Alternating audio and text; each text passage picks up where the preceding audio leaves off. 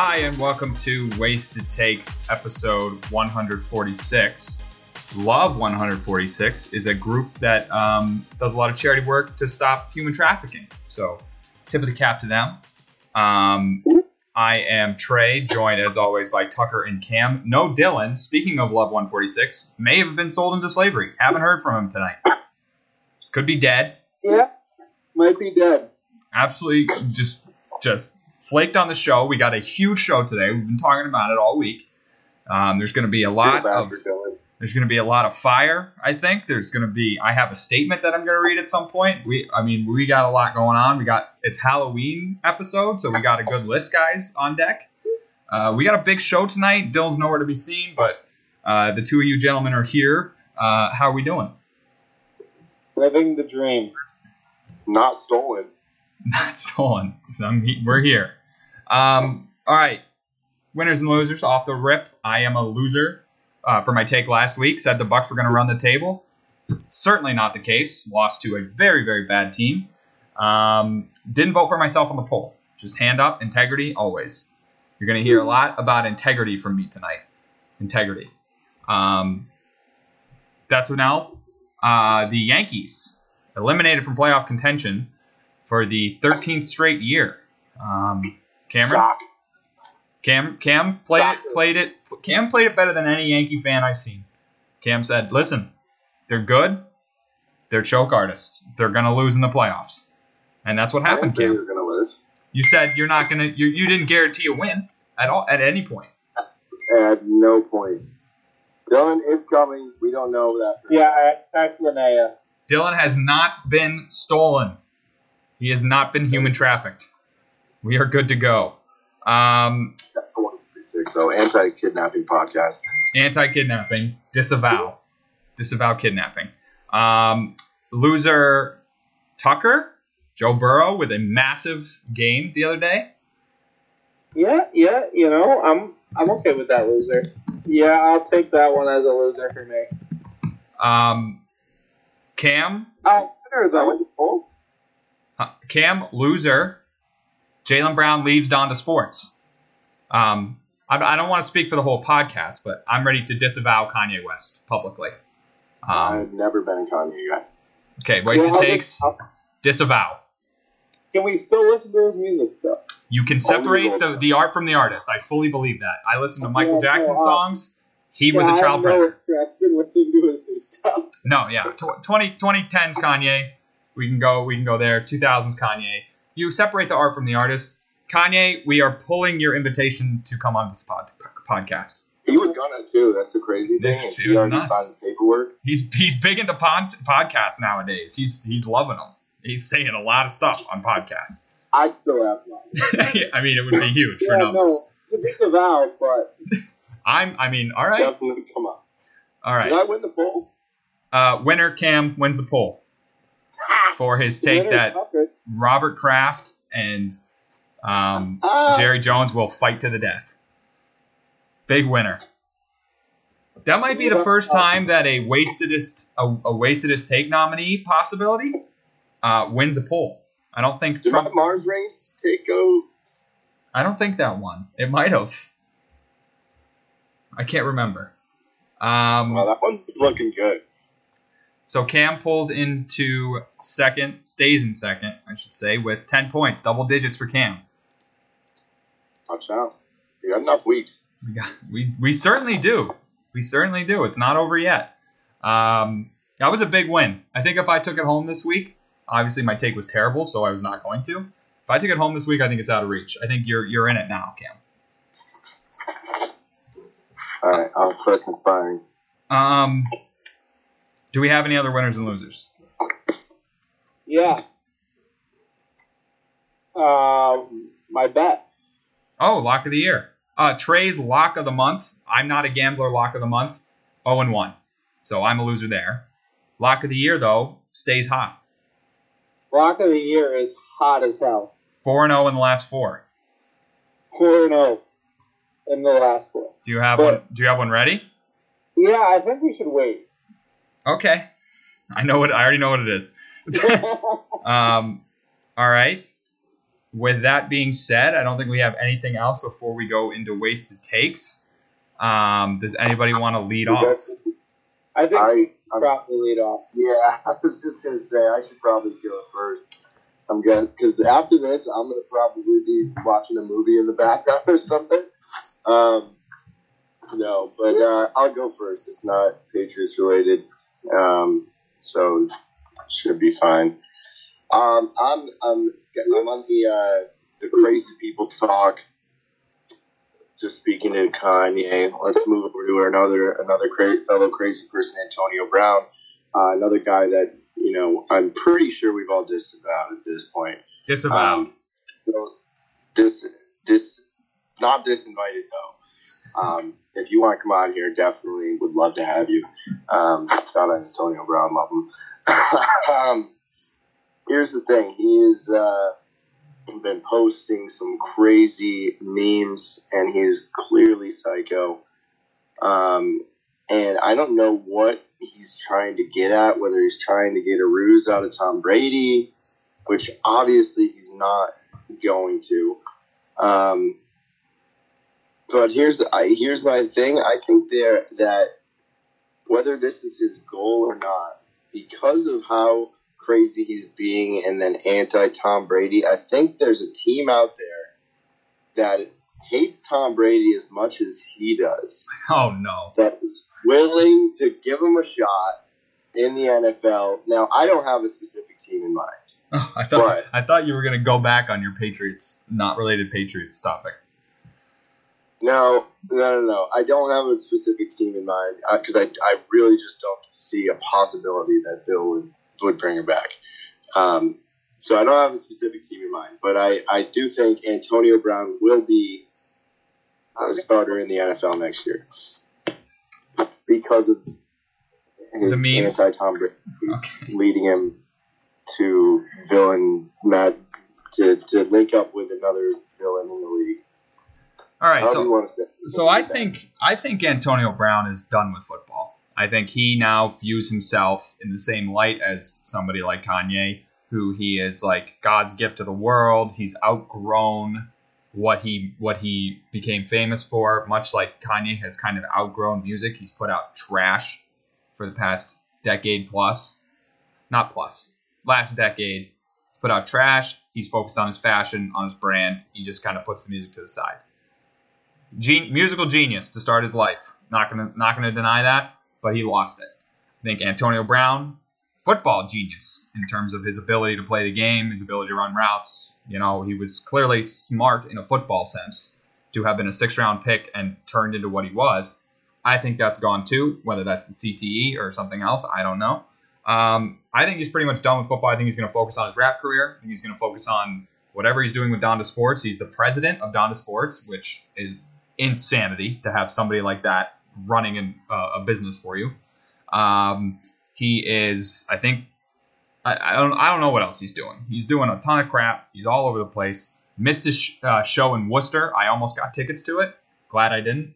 Um, but I think he's done. Um, I think he. I don't think. I don't think a team would touch him with a ten foot pole. In terms of a team hating Brady, I don't think anybody hates Brady in the NFL outside of maybe Bill Belichick. Um, I think he's pretty well respected at this point. I don't think people people don't even like there was a Bears player who was talking about the Patriots cheating and deflating balls. Like that has that was always on Tom. That wasn't on the Patriots. People are now viewing the Patriots as the cheaters, not Tom. He has elevated himself to a different level. I don't think there's any hate in the league. I think it's all respect. And as far as Antonio Brown memeing him, I spoke to Tucker about this today. Tom kind of deserves it, man. I mean, like obviously he he- like it's it's awful to be taking shots at, at a guy who helped you out so much, right? But he hitched his wagon to this guy when he was talked about being a rapist, when was generally a bad human being, throwing stuff off balconies, almost hurting kids, calling the cops pigs, and like just race baiting and doing things like that. Like, and Tom still hitched his wagon because he was good at football. Once his craziness outweighed his football talent, Tom dropped him. So I kind of get where AB's coming from. Honestly, like I kind of get it. If there's anything that I've connected with Antonio Brown on in his craziness, it's the fact that Tom Brady kind of screwed him over and just used him until he was no longer useful to him, and then he dropped him, and he doesn't clearly doesn't have any communication with him. So I kind of get it from AB, but no, he's done. He's finished. Tucker. Um, yeah, I think AB's finished as well. Uh, I don't think any team would touch him. I think it would just be it's one of those things where the cons just don't weigh outweigh like just outweigh the pros. You're not going to find any team that's happy. I think he's a locker room cancer. Like I don't think anyone will be happy to sign him. I think it would cause problems with the team. I think it would cause problems with everyone. Uh, Dylan is here. He has not been human trafficked, as we mentioned. Um, Hello. the take was that a team hates Tom Brady so much they are going to bring back Antonio Ma- Brown because he's been dunking on Brady on on social media. I think get the boys fired up down in uh, Tampa Bay. Bring him back. Tampa Bay brings him back. Yeah. With with Brady there or no? Tom Brady. With Brady there. Hates Tom Brady that much? The, the take Um, the take yeah, was that no, a he- team he's would. not coming back. There's no shot. It's extremely bad PR. All right. Um, Dylan, I know you're you're kind of cold. You're not warmed up yet. Do you have a take for us? Because Tucker and I are both going to probably have dueling takes. I do. Um, it's golf related. Oh, So um, I've been playing a lot of golf re- recently. Uh, season's winding down. Uh, played a full round the other day. Walked full 18. It took me like five and a half hours. I played with a buddy. We were backed up. Um, but it was fun. I've gotten significantly better in playing golf in like three weeks to a month, just playing kind of consistently. I'm not saying I'm good. I'm just saying I got better. Uh, but for me, it all comes down to focus. Now, everybody likes to complain about how hard golf is, and yeah, it's difficult. A lot of people like to say it's one of the it's like the hardest sport to play because you have to be so consistent, hardest sport to master, type, things like that. I hear that a lot. Um, I think golf's relatively easy in general. I think all it is is focus and consistency, and all the people that say that it's hard are just the ones that don't have those two things, aren't able to be consistent, and aren't uh, like committed to focus. Because that's really what it all comes down to. Once you get the technique, it's all focus and commitment and playing, uh, you know, uh, the best that you can on every shot. And I just think people don't do it, and that's why they say it's that hard. That's it. I mean, I suck at golf, so feels like a direct shot towards towards me. Um, golf's hard, man. Like you say, like it's the technique. You, like you're not. I'm like I'm sitting there every time I swing a club.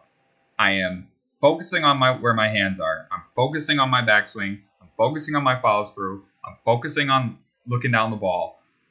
And every time my swing is different. Every single time. Cannot figure it out. The one thing I can do, launch it at a right angle to my right every time. I can just cook that baby all the way into the trees on the right. Um, I think it's a hard sport, man. I, I think, I think yes, it. I I think once you learn it, it becomes easier. But I think it is very difficult to learn. And maybe there's something to that where once you learn it, if you want to get good at it, you you have to have that focus to to ex, like get yourself to that next level of, of mastering the game. But I think it's hard to learn. Tucker, you're a better golfer than I. Opinion? Um, I think it is difficult. I mean, I think it's difficult because there's always another level to be at if you're constantly playing. I think that's what makes anything difficult. You know, if you're just playing to get better, then it's easy to get better. You just consistently play. But I think the biggest thing with golf is that it's hard because there's always another level. You know, as as soon as I got better, it was like the li- littler things bothered me about my game. Like, you know, I stopped shanking it every time, but, you know, I'd have one that didn't land where I wanted it to go, and I'd be more upset about it than I was before because it's become, it's such a game where the inches matter so much that there's always something to critique about your game. I mean, like the guys that are the best in the world at it still mess up You know, it's not like they're hitting it perfect every time. That's why it's the game that it is. So I think that's the biggest thing with golf is that yes, it's easy to get better at golf, but you can just move the goalposts on yourself constantly so that it's always a challenge. Cameron, I don't understand what the take was. golf The is take easy. is golf is golf is genuinely easy. It's just one people don't have technique, and then once they get technique, they're just not. Cons- they just choose to not be Oh. consistent, or Golf is expensive. or uh, to it. that's true. It is expensive. You don't get enough practice. I Yeah, that, that's what I'm saying. More. Every other sport you can do without spending a single dollar. Toss the football around, kick it around, kick the soccer ball. I think maybe maybe a better way of saying it is it's overrated overrated in in terms of its difficulty. Yeah, I Really agree, not that because, hard. I mean, the fact that I I can get the ball in the hole at all makes. I mean, you got to be decent to be able to make contact with it enough to to actually get it there. I can't. So Can't do it. you can't do it too well. No, Can't do it at all. no. Okay, At all. well, it's very different. I go golfing once every two months, maybe, and I am just the same as I was when I was 11 years old, and it's because I don't practice at all. It's not that it's that hard. I mean, I double bo- average double bogey a hole. I'm probably double bogey golf. It's the best kind. Double's the best. Um, so I, I mean, I agree. I guess I just think it's. Yeah, I agree. If, if I had more money, I would be better at it. It's not that it's difficult; it's expensive. It's a good point. All right, Tucker, would you like to go first? Or would you like me to go first? You can go first. All right, so obviously we have a QB controversy in New England. Um, went to the game Monday night. Another reason this is a big show, we had two correspondents at two NFL games. Um, but I was there. Um, I saw the switch happen. Um, and from doing some thinking and doing some reading and listening over the past couple days, um, I'll, I mean, I'm going to touch way more on the Patriots later, but this thing I'm going to try to try to stay brief on, just because it's its own thing. Um, you look at what has happened with the Patriots since Mac Jones was drafted. I don't know if that's going to help. Mac Jones was drafted by a some sort of combination of Bill Belichick, Josh McDaniels, Robert Kraft. I from I've now Dave Ziegler, like the guys that were there, right? So we come we play through the year. He does pretty well. We get to this next draft. Ziegler's gone. McDaniels is gone. Bill is the de facto guy again. There's no one else there. Nick Caserio's been gone. excuse me. It is uh, it is Bill making the calls. Bill hires Matt Patricia and Joe Judge. So now your draft room is Bill Belichick, Matt Patricia, and Joe Judge. What I believe happened was when Zappe was on the board, Patricia pushed hard for him, or Judge, combination of the, the two, something like that. Those two pushed hard for him. They wanted to get a new quarterback. Bill was like, you know what? Brian Hoyer's 100 years old. This kid, his stock is rising. He's not going to make it much further. I like this pick. I, I personally, I like the pick myself. I think they need a backup quarterback. This, so far, from what we've seen, this guy is serviceable. Um, even before then, I would have been happy to have him as a backup quarterback. Even if he stunk, he can't be any worse than Brian Hoyer. Um, so then we get to the season, and Matt Patricia has no idea how to call an offense, yet he's the offensive play caller. Mac Jones speaks out on a little bit. He said something to the effect of, I don't know how this game plan is going to come together, yada, yada, yada. The next week, um, he says that Matt Patricia is the greatest football mind he's ever seen. I think that's because Bill said something to him and he's laying it on a little thick. But, anyways, his favorite target, Kendrick Bourne, gets put in the doghouse. Maybe not his favorite, but still an important target on his team. Says some things about Matt Patricia, gets no snaps. Mac continues to get pissed off. Mac, love the kid, think he's a decent player. He um, definitely has a bit of an ego. He's a first round pick. Why wouldn't he have an ego? He's a national champion. Like he has a bit of an ego. And he's given a little pushback, just like Brady did in the end of his time. Matt Patricia doesn't want that. If Max Patricia is shown to be a bad coach, he's going to be fired. He can't lose another job. Um, so what I think is going on right now is Matt Patricia and Joe Judge are purposely tanking the career of Mac Jones. They are pushing hard for Zappe to play. And if you notice, when Mac's in, they're running this new offense that I've been talking about all year. That is a joke. That they're they're doing these multiple zone runs. It's not working. They're not running play action. But when Zappe comes in, they're running the offense from last year, the offense that worked. The dink and dunk, play action, take shots downfield on play action, establish the run type plays. Matt Patricia wants his guy to start. Joe Judge, combination of the two, wants hit their guy to start. They do not want a guy that's going to push back. Why would Zappe push back? He's a fourth round, fifth round pick. He's got nothing to nothing in this in this world that he can do. He calls Matt Patricia Matty P. Like clearly they're close. They are purposely sabotaging Mac Jones to try to establish Bailey Zappe, their guy, as the quarterback in New England. That's the take. Let, well, let's get Tucker last. Yeah, I figured. Cam?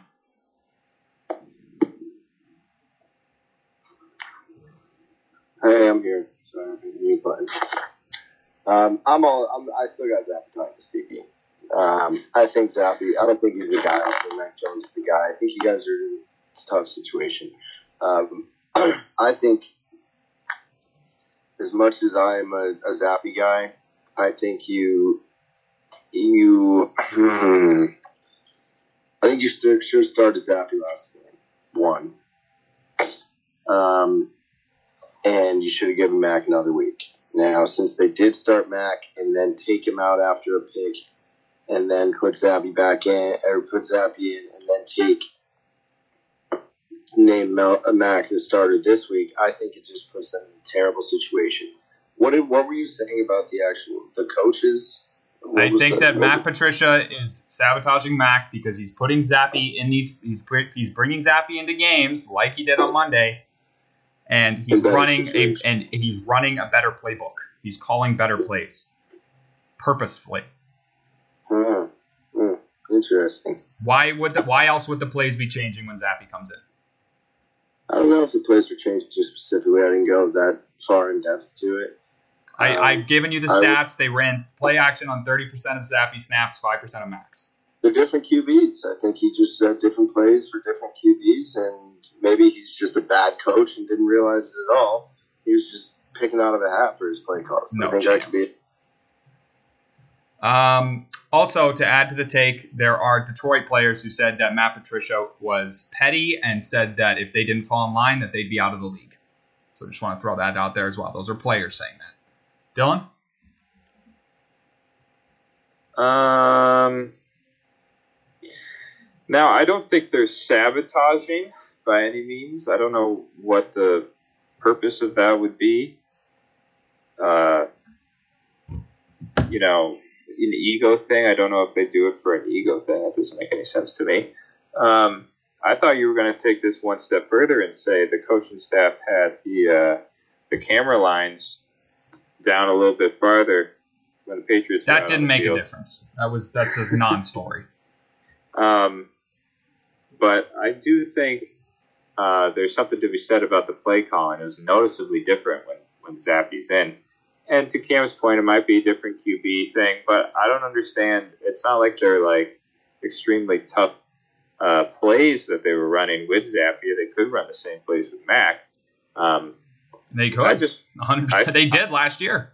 I just find that Mac uh, seems to maybe he's like overanalyzing too much and just needs to settle himself down and you know stop thinking too much and just play the game. But I don't know. I, and like Cam said, definitely should have started Zappe this game. You guys, Now they screwed it all up. you said that you don't see a reason. If Matt Patricia picked, if that was, if he was big part of Zappe's pick, and Zappe turns into an NFL quarterback, that shows Matt Patricia's like good. So then he a stays, gets more and more elevated in New England, probably becomes Belichick's replacement, or gets hired somewhere else for another head coaching gig. Like if he can prove that he can select a franchise quarterback in the fifth round of the NFL draft, that's going to shoot his stock up through the roof. Why Mac isn't his guy. You know, that's that's what I see going on. That's why he would be sabotaging. Tucker? Yeah, I'd love to jump in here. um, this is a stupid argument because it's based off of five hypotheticals that have no proof behind it. That you're just like, well, and then you're just saying they're fact. You're like, look, Matt, Patricia, Patricia, and Mac Jones had a huge fight, and Belichick told him to be nicer, and so there's some problems with the two of them. And it's just like all these things where you're just making shit up to try and prove up, to try to get to an answer that you want. You want this to be the answer, and so you It's make pseudoscience. this and this fact, so that and you're like, see, all the facts lead up to this. When none of them are facts, you just made up everything along the way, and there's no merit to anything you said. There's Tucker? absolutely zero. No, no. You made up everything. Tucker, you've had some pretty Yeah. good takes on this show, so I'm a little disappointed that I have to explain the art of take making to you. Yeah, this no, isn't but- about But you're not. The take is like the take has seven smaller takes that you just aren't saying them as takes. sounds like a good You're take. They're facts that already happened. You're like, so this Listen. happened, which led to this, which led to this, and all these things are things you made up along the way. Some people will see this piece of paper that I'm holding and they'll read it verbatim for what it is. Some people in this world will go between the lines and read what is inferred. you, on the other hand, are saying it's a first generation Bible because you're just making things up. It's a take. Like, like, yeah, but the take is like you can base a take off of facts. You don't have to base takes off of other things that make your take sound reasonable. Cam You're like, says well- that Cam says that Trump is from New York and the Mets are up for sale, so Trump buys the Mets. How is that not like a similar Those like are two factual things. That's only one. That's only one assumption. Yeah, no, that's the take. The take's right there. The Mets were for sale, and Donald Trump is from New York. if But he has no background in right baseball. He has no interest in buying a team. He's never owned a team. That's a real take, though. There's there's nothing made up in his take. Like, There's nothing you- made up in my take. If you said that Trump's dad was a professional baseball player, which led to a love of baseball, then yeah, I'd probably be like, hey, Cam, that's a stupid take because you're just making shit up. But he didn't. He's basing his take off of facts, unlike you, who just makes shit up because it helps your take. It's a stupid take. Listen, if you think I'm smart enough to just pull all this stuff like, and, and make it up, It's just I don't like the play. Like there's, it's just stupid. Like you make up fucking eight takes in your take. It's stupid. listen. I I said this earlier to you. You guys get on me for listening to Felger and Mazz. I get it. They're a holes. They are a holes. I get Were it. What? Were, were they the ones that brought You- this up to you? they they talk about Boston sports 24/7. It's all they talk about. So every single thing that gets reported, I I listen to. So I just have information that comes in that you may not see because you don't want to listen to them and that's fine. It's not it's not for everyone. I get everything that is reported on. Everything. Good, bad, ugly. you And you take it and you match it together. You get from a credible source that's just some dude DM'd him. Like that's That's no, I'm not talking about Ben Volin. I'm not talking about him. guy, some guy DM Felger. He's like, "Yo, I don't think Patricia and Mac Jones like each other." I'm talking about guys like Albert Breer, like Greg Bedard, wrong. like Mike Reiss, guys that are in the building, that are at the press conferences, that get these reports. I don't buy this at all. Okay. Um, it's a bad take. Um, shame on you. If you vote on this, you're you're an idiot. Like if you vote on this, then you're just a stupid. if you vote on this, you are you, you are ascending to my level of takeness. You're getting yeah, there. stupid. Um, but Trey, I'm glad this. I'm glad you had this little rant to start off because it goes into my take, which is about New England sports fans, and that they are the single worst fan base in all of sports. I genuinely believe New England sports fans are just the fucking rich kid that got everything handed to him in life. And any type of adversity, he just fucking cries and cries and cries about it. That is New England sports fandom and Trey McNinch in a nutshell. I mean, this is a man that had a guy that was a Pro Bowl quarterback in his rookie year, led them to the playoffs, and then got injured. And a guy beat two bad teams, and now Trey and all of his amigos are fucking booing him from the stands after his fucking second drive.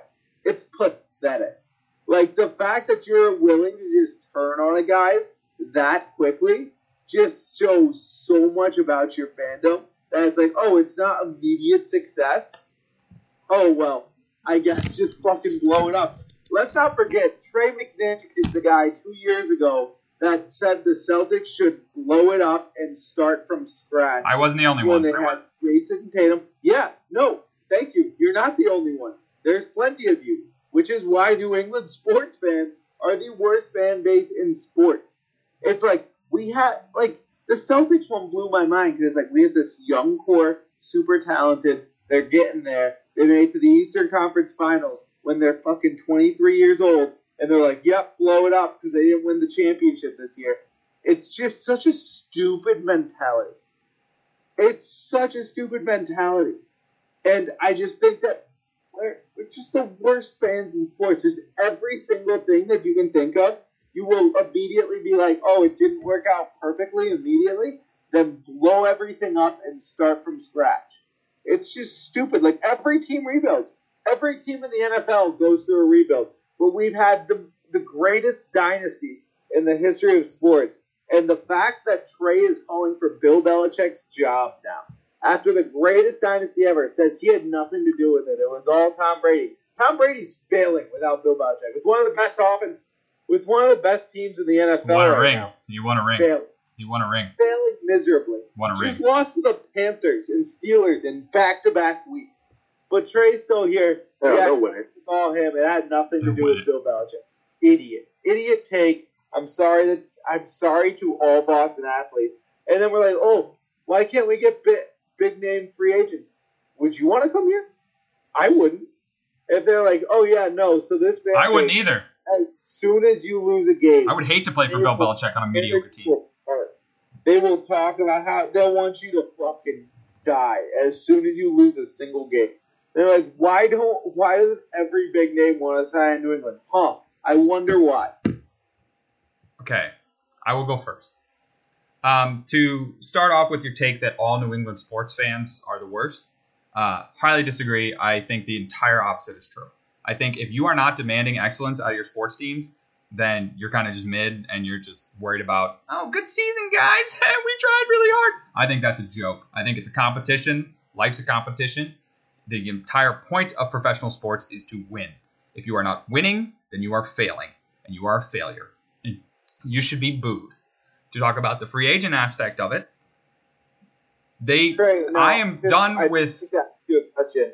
Would you consider your entire high school sports career a failure? yes, You would. yes.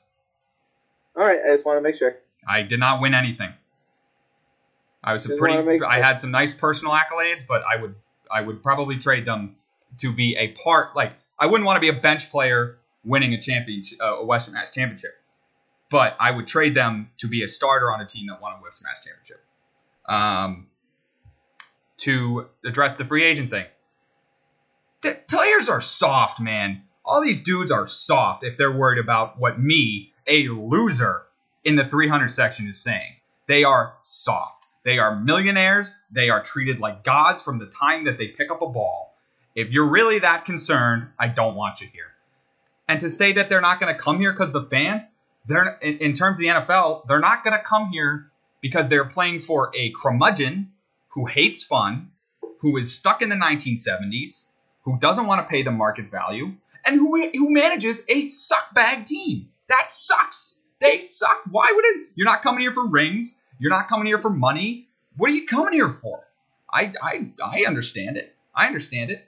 Now to address the more Um, I I would say to improve and become a great player because it's funny that all these guys come in, you know, on bat, you know, they're not doing well, whatever, whatever reason, they take a low contract with the Patriots. They leave the Patriots taking giant contracts. That's why I leave. If I'm any cornerback in the NFL, I'm immediately going. I'm immediately being like, oh, I want to go to the Patriots because the next contract I get will be for a $100 million.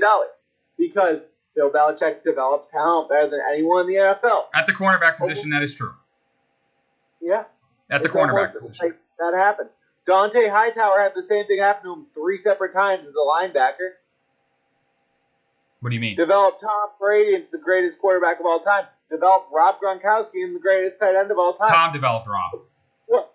What? Oh, oh, because Tom Brady just had natural talent. That's why Yes. he was a fucking sixth round pick. Yes. Idiot. Idiot. You're just like, oh no, that was just all Tom Brady. No matter. You think Tom Brady would have been Tom Brady if he didn't go to the Patriots? No, he would have won four Tom probably. Brady would have on the field in 25 out He- of 30 NFL. He he would have probably ended up winning four, maybe not seven. Are you serious? Yes. Um, I'm saying 25 teams, he probably never gets a chance to start he would eventually have gotten his chance. Um, Yeah. because it helps your argument. I mean, he's very, very good. Somebody would have noticed. Um, now, to address the, the, the, the booing of Mac and the Zappe chance, that was a mistake on me. That was, I have a statement that I would like to read addressing this. It's from, and this will be tweeted out from the desk of Trey McNinch. I view myself as a man of faith and integrity. No one can question my love for the New England Patriots. Yes, I am admittedly hard on them. And there's a high drive in the deep left center. Yes, I am admittedly hard on them, but that is only because I believe they can be the best every year. If that's a crime, lock me up and throw away the key. I've made many statements about this team and have been that have been incorrect. And I am always ready to put my hand up and admit I was wrong. Even though I have been proven 100% right about this team this year, I did do something wrong at the Monday Night Football game this week. I did develop a breakout case of Zappe Fever. I did boo Mac Jones. I did champ Bailey Zappe's name. I see now that Mac has been torpedoed by bad coaching and a lack of talent surrounding him. It was wrong of me to do. From now on, I commit myself to becoming a Mac guy, as I have been since his days at Alabama, longest tenured Mac guy here. As punishment for my transgressions, I will be implementing a one week suspension from viewing Patriots football. I plan to work on myself and repair my failing mental health during this period. I will come back with a clean slate on Mac Jones. I will be better. Go Patriots, Trey McNinch. So does that mean you're not watching the Jets? I will not be watching the Jets game this week. Wow. Listen, integrity. Uh, that is Zappe fever. No, I'm not watching it. I'm not. I'm taking What? a break. Wait, wait. What do you and Christina have planned for Sunday? Nothing. You don't have something planned. Y'all are going apple picking for sure. Yeah, no, absolutely has Listen. something planned this Sunday and can't go watch the game, and so that's why he planned. It's just he's just making stuff up so I'm that not. Jake works again, Tucker. I'm not. It's a one week suspension. This is, oh my! I can't wait to see Christina's Instagram story from Sunday. One week suspension. I'm So what are you doing? What's on Sunday? nothing. What's your plan? What are you going to be doing Sunday? I don't need to divulge my personal life to you.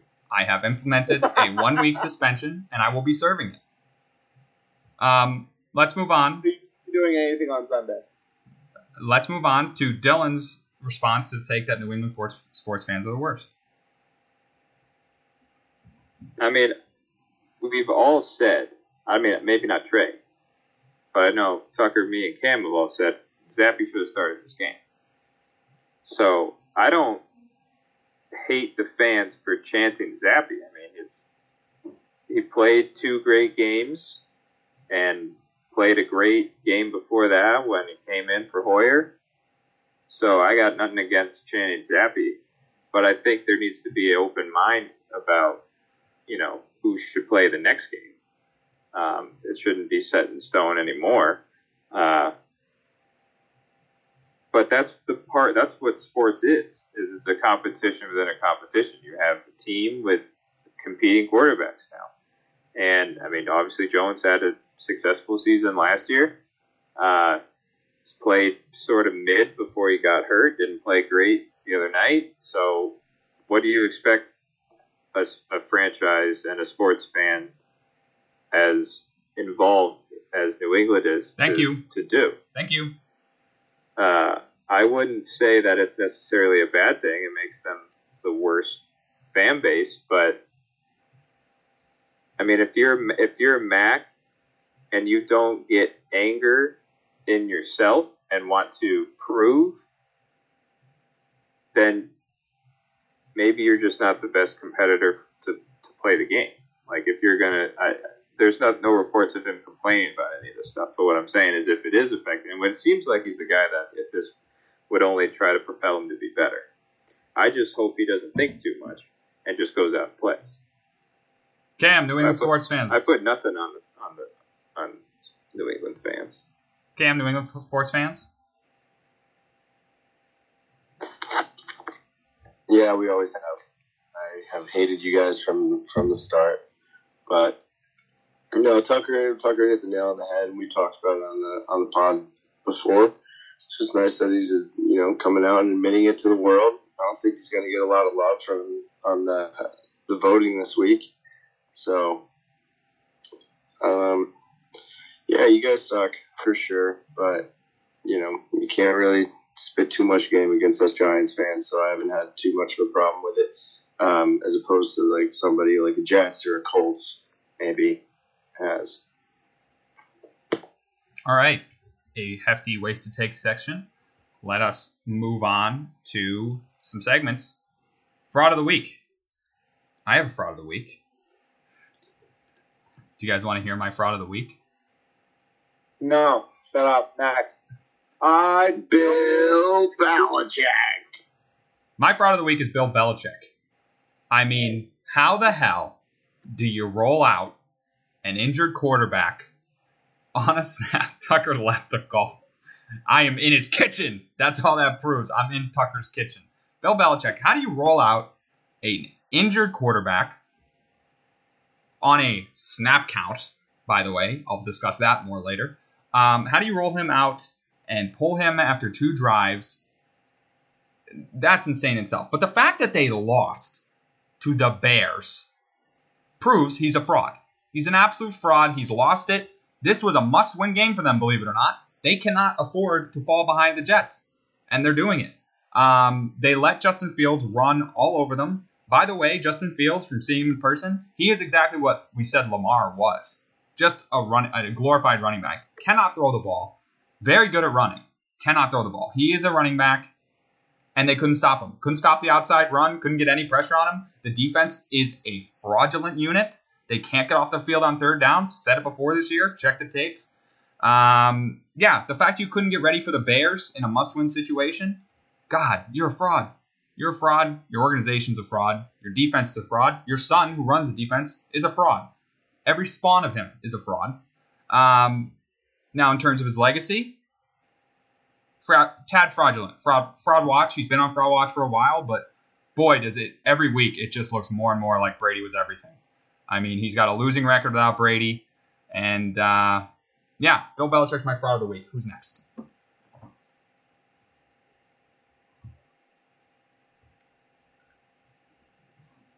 No one else has a fraud. I don't have a fraud this week. Tucker, do you have a fraud? I have a fraud, and it's Tom Brady.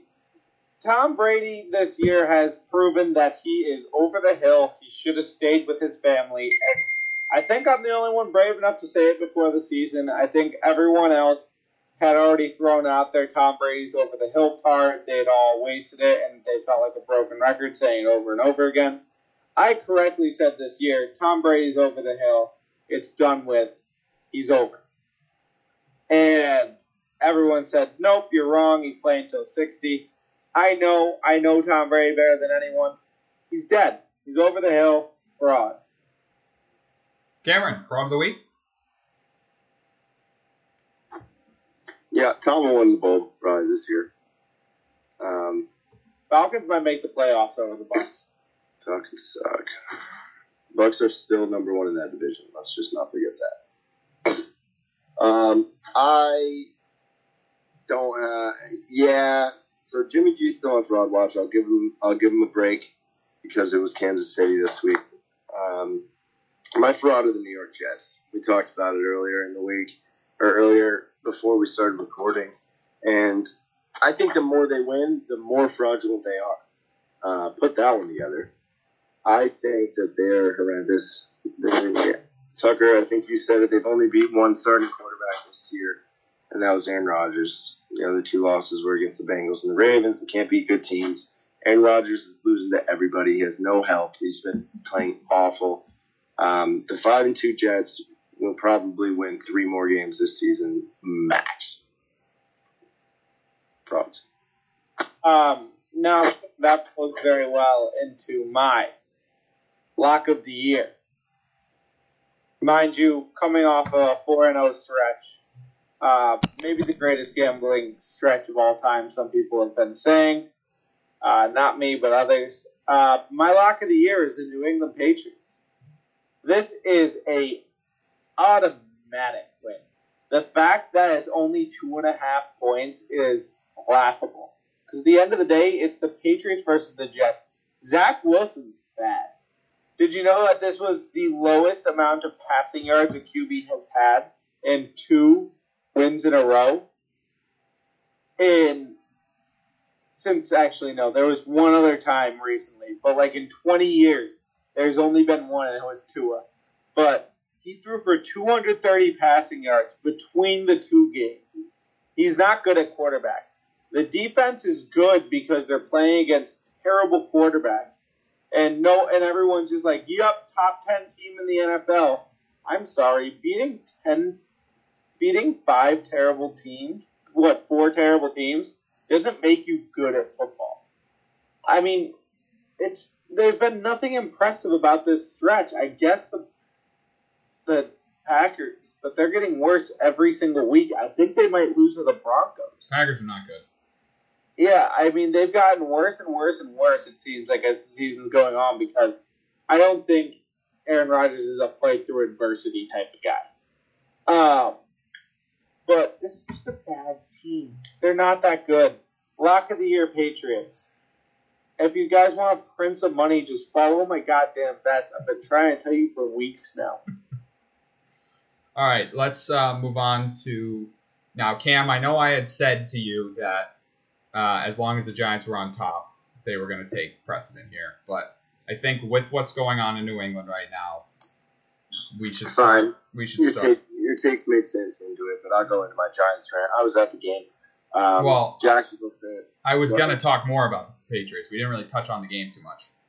Oh Jesus! All right, go ahead. Yeah, I mean, all right. So obviously, Oh you know kind of where we stand. Um, I was there, and boy, was this a disaster. Um, the fact that Bill is trying to pass this off that he had a plan to pull Mac Jones after two series is such a crock.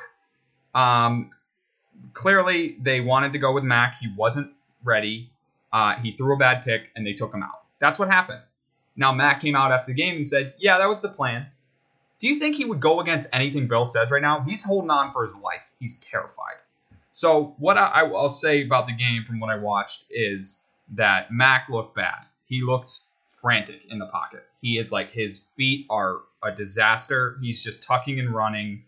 I don't know what's up. I don't know if it partly is the play calling. I think it is, but I think he's just nervous. I think he's nervous because he doesn't want to get hurt again. I think he's nervous that he's going to lose his job. So, like Dylan said, I think he needs to settle down and play football. Um, I would have thought that this was a game to do it. Obviously, they shouldn't have started it. Everybody's right. Zappe should have started the played the entire game. The, the Bill creating this QB controversy. Everyone but you. I just want to specify. What? Was right that Zappe should have started that game. So I- Yes, I was. I I I thought we were good enough to beat this team, and I thought Mac was healthy enough. Everybody said he was ninety percent. I don't think he's ninety percent. He was like terrible. He was so bad. Just watch. Mac in, you win that game. No chance. Yeah. And this whole this whole story about the wire, it's a non-story. The ball was was sailed by a mile. That ball was not changed by that stupid wire. ESPN saying it didn't hit it. I don't buy that either. I think it did hit it, but that, that was a terrible ball anyway. So it's a non-story. Um, but I think the fact that Bill has created this QB controversy and is continuing to not name a starter. Yes, it has come out that Mac Jones will start this week. Bill will not back him up. Clearly, he does not trust him. He has ruined the development of this kid. He has screwed up this franchise for three years after Brady. He let Brady walk in the first place. Every time I've said fire Bill, it's been kind of tongue in cheek. I've never really meant it. And I've said, oh, if he does this, then fire him. Or if he doesn't do this, then fire him. I am saying right now, he needs to be fired. It's over. It's time to change the guard. It is time to move on. We are in a new era. We have to do, we have to evolve. It's not going to work anymore. It's just not. The way he's handling this franchise is pathetic. The hires he's made, the uh, the the personnel movement he's made, the draft picks he's made, it's it's not working. It's not working. It's time to move on. I think Robert Kraft should step down as well. I think Jonathan should take over. I think you should have a full changing of the guard now. It's time to move into the next era. Bill has clearly lost it. Like I'm serious this time. Like he is he can coach decently in some games. But it's too much for him now, man. He's 70 years old. It's not his fault. He's just lost it. He has. And it's time to move on. I am fully on fire Bill Belichick train now. I I don't want him as my head coach anymore. It's a shame because he's done a great job. He's done a great job up until the last five years or so, and he's been pretty bad. So you know he gets by on on his legacy, and I get it. Like he's I, I owe him a lot. It's just time to move on. It's sometimes time to move on. It's time to you just got to have a clean break sometimes. So I would fire Bill Belichick if I was the owner of the Patriots. Not this week. At the end of the year, I would fire him and uh, start over because like I said, I'm committed to being a Mac guy now. Um, I think he has done that kid a horrible disservice and screwed him over, and there's a chance he never recovers, and we're back to square one. And I know we're rebuilding. I get it. Like, I didn't expect to win a Super Bowl the past three years. I said they were going to be bad this year. I said that they were going to make the playoffs last year. And the year before, I said that they were going to be bad. So, actually, that's not true because I said they'd probably get 10 wins. They didn't make that, that, that mark. So, I said they were going to be worse than they ended up being. Um, but the fact the rebuild's going like this is a sign that it is failing. And uh, yeah, I'm calling for Bill Belichick's job for real this time. I would like him to be fired. The Bears are terrible. You should not lose to that team. Uh, that's all I've got on, on it. And me chanting for Zappe, it was mob mentality, and I fell for it. So it's my bad. It's on me. Um, yeah, I'll I'll flow into this. Um, I think this goes well into my take that uh, the Patriots fans are the worst. Literally one bad loss, and they are saying that the greatest coach of all time should be fired. No. What an idiot. Um, It's but at all what going up to some of the points, Trey saying the last five years have been awful. In the last five years, we won a Super Bowl. Okay, last Mind you, four years. mind you, a Super Bowl that Sean McVay said, I don't know what happened. I was just out coached. The young gun, the guy that everyone was just talking about being this incredible coach, lost. Said that he was just straight up out coached in a 3 to 13 loss. The highest powered offense in the NFL lost 13 to 3 to the New England Patriots. I know it's all Brady. He held I can't believe that while playing offense, he also held the Rams, the highest powered offense, at three points. That just shows how great of a QB he really is that he could do that while only playing offense. Um, but off of that, um, yes, rebuilds take multiple years. Um, I think that the drafting has been pretty solid the last couple of years. I think Trey's actually agreed with me on that as recently as last week. I'm sure he doesn't agree anymore because it doesn't help with his take. Um, When Bill's not solely in charge of the drafts, they've been good. oh yeah, I'm sorry. He does agree. It just didn't have anything to do with Bill. Only the bad. It had something to do with him, not as much Yeah. as people think. got the bad drafts. I'm, he drafted N'Keal Harry on his own, but Christian Barmore and all No, that. Josh McDaniels has a hand in that too. That was a bad pick by Josh and Bill. Uh, I I just don't buy this whole idea that everything bad is Bill Belichick. He's crippled the franchise It's like no, Bill Belichick has sustained excellence for 20 years, and honestly, if we let Bill do what we want, we'd probably still be a top five team in the NFL. The only I said the biggest problem the Patriots made was not trading away Tom Brady at peak value. I mean, that's that's insane because all you've done on this podcast is talk about how bad Jimmy G is. Got multiple first round picks. The Patriots picked Brady over Belichick, and it bit them in the ass. Absolutely. That. No, they picked Bra- the Belichick over Brady. They let Brady walk for nothing. No, they picked Brady over Belichick. Then they should have stuck with that, and they switched, and it screwed them. no. And But you, if- all you've done is talk about how bad Jimmy G is. Top rookie on this team. The Patriots aren't good, Trent. All you've talked about how bad the uh, how bad Jimmy G is, and now you're saying, oh, they should have stuck with Jimmy G. I think that Jimmy G, guess what? If he's under the greatest head coach of all time, a guy that develops talent better than anyone, I think Jimmy G still had a promising future. Do I think Jimmy G's been great in San Francisco? Absolutely not. But he's an extremely good game manager, and that's what they need from him. Dylan, what do you think about the most embarrassing regular season loss in Patriots history? Um, yeah, not not a great game, obviously. Um, I mean, the I'm gonna say one last thing. The fact that we are calling for his head after one bad loss is just a t- testament to how great he's It's been the QB last thing, Tucker. years. It's the QB thing. It's not the loss. It's the QB thing. How great he's been over twenty plus You're years. missing the point. I don't have time to go over it again. Dylan, I'll bring a little sense back. Yeah, one bad game, obviously not great, but there's been a string of sort of questionable management calls by Belichick, and there's been some questionable, maybe even play style uh, decisions by the coaching staff in general. He is old. I think it's getting time for him to go. thank you. Um, and you know, it, it's it's amazing how that how Trey's attitude can flip one week to the next. I mean, we were kind of riding high last week. Now it's like we're you know buried in dirt. Because I didn't expect him to do this with the quarterbacks. It was one bad week.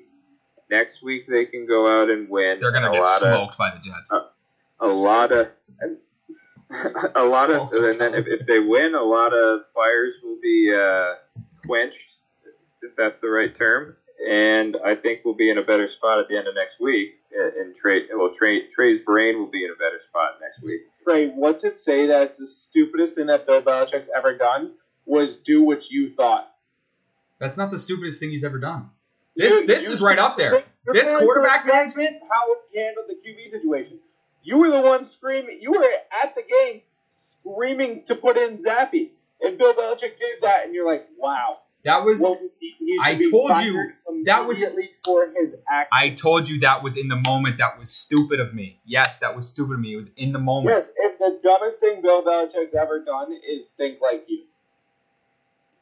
D- that's pretty stupid for him to be doing if he's a head coach. You're right. That is that is fireable, Tucker. That is fireable. do in career is think what you thought. If he's thinking like a guy in the 300 seats, he should be fired. probably pretty stupid. If the stupidest thing this man's ever done is think like you.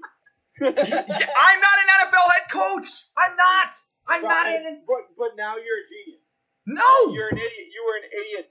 Did I call myself a genius? You were an idiot on Monday night, and no one should ever listen to anything you say. But now we should all listen to you and fire Bill Belichick. When did I say it was a genius? That's a testament to why we should keep him. Is that you think he should be fired? When when did I say I was a genius? When did I say I had all the answers? I didn't. I'm saying what I But you think he right now. Fired, and you think you're right in that. Yes, Which means you're probably wrong. Zappe should have started the game. You guys are right. He should have started the game. I shouldn't. I shouldn't have turned my back on Mac. I feel bad about myself turn, turning my back on Mac. That's what I feel bad about. I don't feel bad that like Bill's an idiot because he's stupid. He's lost it. He's senile. Dylan, you were in the middle of something. I think. I think I think it is over I think All it's right, past. Cam. Anything on Patriots before we go to Giants? Fire them all. Get rid of them. Rebuild. Clear house, just like the Giants did. But do you really believe that? Cameron, are you just saying that to be a troll? No, Like, I mean, you're look, looking- I've already made the take. No, I've already made the take. Bill's trying to ruin the team because it'll make him look better. That um, when they he's setting them up for future failure, so that they'll never win again until there's Mars rings. That's my my take. I believe it. I'm sticking to it. I I mean I don't know. I just don't think Bill's Bill has the same motivation as he did when he had a young Brady as he does right now. That is three who agree with with what I, this side. You're alone.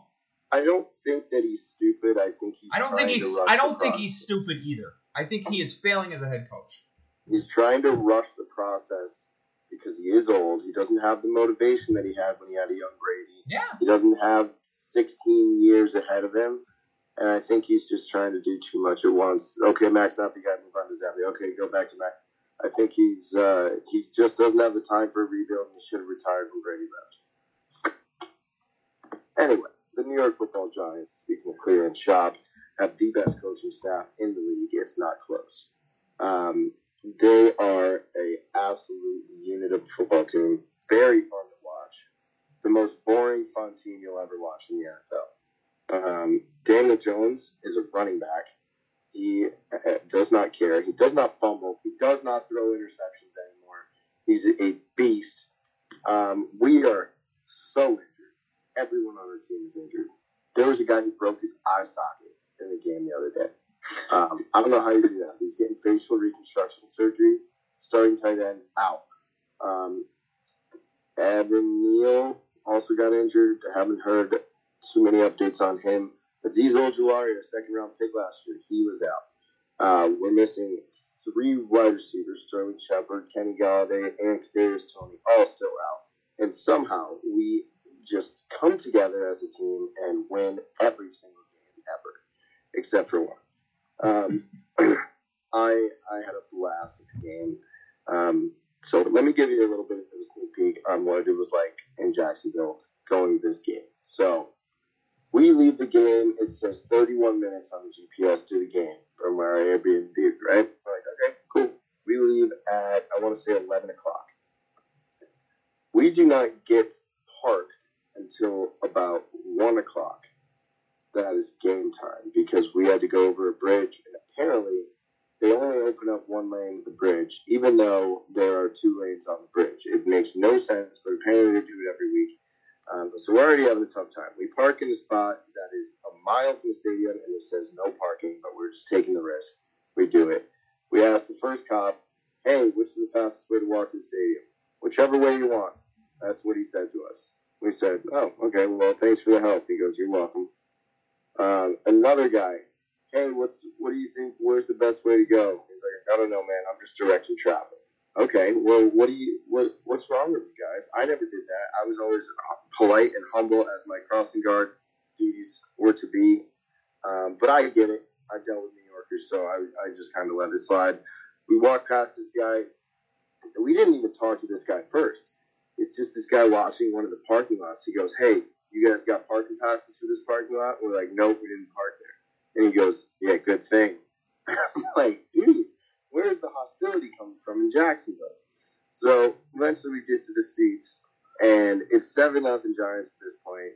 Um, and the J- Jags get like a first down. As soon as we sit down, Jags get a first down, and this young kid, 17, I want to say, turns around and starts screaming in the fan of a 70 year old Giants fan, first down. And that's when I knew that I was going to like these Jags fans. Uh, they were very, very brutal. They were mean, rude, obnoxious, and it just seemed like a parody because I don't know where they have nothing to lose. All that hate is just built up from just constantly being bad since 1995. Um, and it was really a joy to be there. It just really seemed like one big prank. Like that fan base, nobody really knows where they came from, um, but they're just enjoying themselves. There was a pool at the stadium. That was pretty cool. Uh, we, we had a nice little view of it. But yeah, other than that, I don't know if you guys listened to any of that. Maybe Dylan did. But uh, Giants are good. I listened Six to one. Um, yeah, I mean, so to touch on your fan experience, I sat next to a couple of Chicago Bears fans at the game. So nice, just the nicest people in the world. It it was actually pretty pretty nice to have because there were a whole Bears fans behind me, and as soon as I got there, I was like, I'm gonna talk so much trash to these guys, and I never never was able to. So that was tough. But you mentioned Danny Jones can't turn it over. Is he the guy? Moving forward. Yeah. So here's the thing, and I I'm think gonna I've say said this every single week. I know, but it, it, it, he it's we know, it's tough. We won't, we won't know if he's the guy until he's the guy. It's, there's really no other explanation. I think this is what I want to do at this point. If we lose out, he's gone. See ya, loser, hate him. But if we make the play, if we make the playoffs, not even talking about a winning winning a playoff game, I think you have to re-sign him to a year. And if you if you like somebody in the draft, you because if you're gonna if you're gonna resign him, you gotta like somebody. You can't trade for anybody. You're not gonna pick anyone up in free agency because if you sign him for a year after making the playoffs, he is gonna get paid a little bit. I mean, that's just kind of how it goes. So you gotta like somebody in the draft um, that you can compete with. That is my ideal situation. I do want him. I want him on the team. I do think that he he brings something to the table where he's just he's just playing with some big balls right now, and I I love it about him. But until week 18, I I don't know if I'll be able to answer this question confidently. So, like, I've been pretty supportive of the Giants thus far. I'd say, Cam. Um, I guess so. Your best win has got to be the Ravens, right? Like, if you look at your schedule, the Packers looked like a nice win, but they're I think they're bad, right? So, like, you've got one good win on your schedule. I mean, if you want to say the Titans, who I think are pretty mid too, um, you I think you got really one good win. So it's again like I get why people are kind of discounting them. I think that this next game is going to be a kind of a big one because the Seahawks are playing pretty well.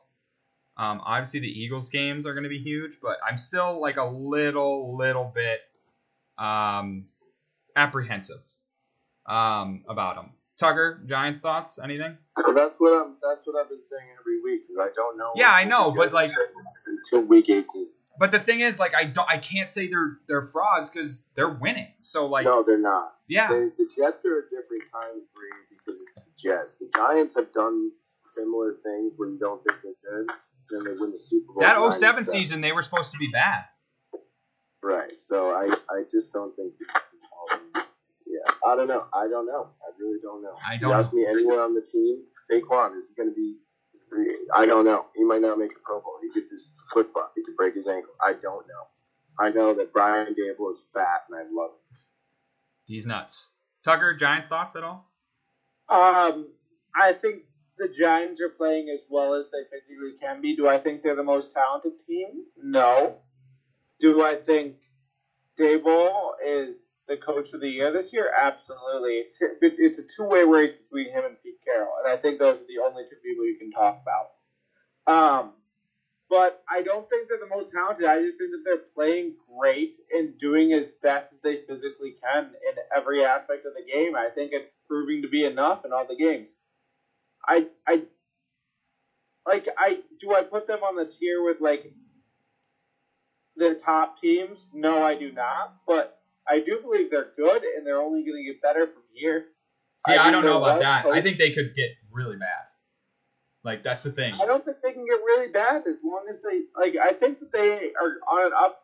Like if we're talking uphill trajectory as like being better than six and one, then no, I don't think they'll be better than six and one or something like that. But I do believe that this team's just gonna develop, get more talent, and become a contender eventually. Yes, one hundred percent. I don't think they're any. I don't think they're near that yet. I think they're still missing pieces, but.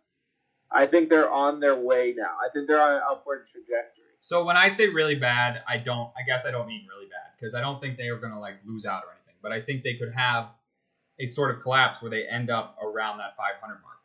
Is what I yeah, think n- I could could happen. see them going like you know, which I think would be disastrous. or something like that to end the year. But I don't like. I I don't know what Cam's thoughts are on the team, but I don't see nine and eight as a failure for this team. Um, I just At this I point, it's a failure. I agree with Cam. maybe it is, but I don't know. I think that they're Look at the schedule. I, I haven't looked at the schedule. Maybe I just kind of. I mean, I know they're in the NFC Beast, so I just assume Easiest schedules in the. NFL this year. Uh, Well, then maybe maybe it's a different story. speaking but, of uh, strength of schedule, Dylan, do you have Giants thoughts? Uh, yeah, they're gonna win the next like three out of four games, and then they're gonna lose like the following. What would that be? Uh, three. They'll go three and four Mhm. after that, and they're gonna end just like gonna say 11 7. they're gonna end up 11-7 in the playoffs, That's pretty damn good, man. Um, eleven and six. all right, the last NFL thing we'll touch 11 on. and 6 is the worst. 11 and 6 is the worst I'll, I'll take right now. And I think that's good. Anything less than That's 11 great. and 6 looking at their schedule after how they started is is is going to be upsetting with me. I wouldn't say a failure though. I think if they No, get, no, no. I think if they get under ten wins at this point, it's a failure. Yeah, yeah. 11 and 6. Playoffs at 10 and 7, I'll be okay. But, like, damn, we could have done better.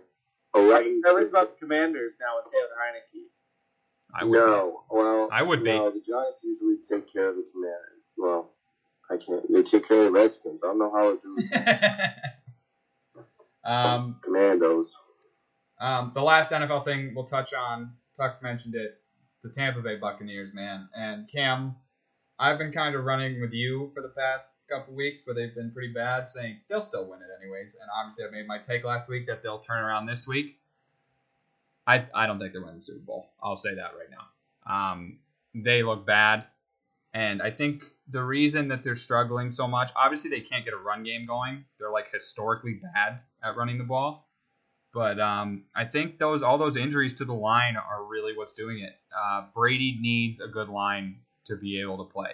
The Patriots always seem to have like a pretty decent line. Like it was sometimes better than other years, but they always seem to have a decent line. The injuries I think killed them. They're getting Ryan Jensen back, I think, at some point, so that might help them. But they can't run it, and Brady, you know, he's old. He can't move. He was never really able to move anyways.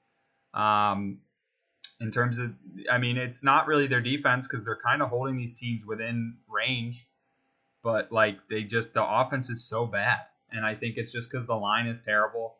Cam, you keep saying that they're win the bowl. I've been on you. I'm, I'm jumping off that that train, and I know this probably confirms that they'll win it because every time I say I count out Tom Brady, he punches me in the face. Um, but I think there's no chance for them. I think this is I think this is Brady's last year in Tampa. I I'm worried he's going to play again next year. He said no retirement in my future. Um, I think he'll go somewhere San Francisco possibly. Um, or I mean, I don't think Miami would bail on Tua. Maybe they would. If if they if the Tampa Bay Buccaneers are smart, never mind. He's going to be a free agent, so never mind that. But I think I think Yeah, They're- good. I think they're they're cooked. I think he's Yeah, just okay. snorting. Um, Tucker, you obviously think they're done. Uh, yeah, I I don't think this team has it. I think if a coach should be fired, I don't know why Todd Bowles' name isn't getting thrown up constantly. Uh, do you think he should be fired, Todd Bowles. Trey? Todd Bowles. Yeah. Uh, yeah, but I don't think it really matters. I don't think he's really a big a big part of the franchise. Like I don't think. I think they. I think if they had their line, they'd be winning. I think Tom Brady is the the be all end all of that team. I said that when they fired Bruce Arians. I said it's Tom's team now. He's just a guy. So yeah, he probably will get fired, and he probably should. But they need a fall guy, and he's gonna be the fall guy. So you're saying that Tom Brady might not be a great head coach and probably needs good coaching around him to be able to be at his top of his game? Um, at I'm this, just trying to understand what you at said. this age, um, I think, I mean, I think Okay. no, no, no. I'm not saying that because, like I said, I think if they had the line, they'd be winning. I said that before that. I said that before. If they had what? If they had their line healthy, they'd be winning. They have like the best defense in football. As Their well offense is the problem, Tucker. I'm not talking about their a defense. top three receiving corps and a good run game. But you know what? Fine. Um, I'll take it. Um, but yeah, they're just not good, and there's no real reason for why they're not good because they're good at every aspect of the game. Like there's no weak. I guess they have in, they have injuries in the offensive line. Um, won't deny that, but I I feel like I've seen worse. I mean, there's worse lines in the NFL. Tristan Wirfs isn't it out, is he? I think he might be. He was for they're a all bit. pro left tackle. I think he know. was for a bit. I don't know if he still is. but I just feel like it's always just excuses, excuses, excuses for why Tom isn't doing well. Um, because no one can blame him. But I'm happy to blame him. Um, he put up three points against the Panthers. That's terrible quarterback play. Any other quarterback in the league, he'd be benched. Tom Brady would be benched if he wasn't Tom Brady right now. If he should get the Matt Ryan. I agree with that. I I 100% agree with that. That's a good point. Cam, are they still? But he'll never ball? get benched, and he'll probably win the And he as and he shouldn't get benched. I'm not saying Tom Brady should be benched. Tom Brady shouldn't be benched because he's Tom Brady. But if he's any other QB in the league, he gets benched. I think you might listen to this. I think you bench him. Bench him for one. That would be the ultimate Todd. See what happens after that. That one game. I think that's where Todd Bowles does not have the Todd Bowles there. he doesn't have big enough balls to uh, to make that thing, that happen. I that don't think that. I don't think he would do it. I think he would just go into the game anyway. Was that an accident, Cam? You didn't mean to say he doesn't have the balls? No, I it came out kind of how I wanted it to. Yeah, that was good. Um, uh, thanks. Are they still winning the uh, bowl?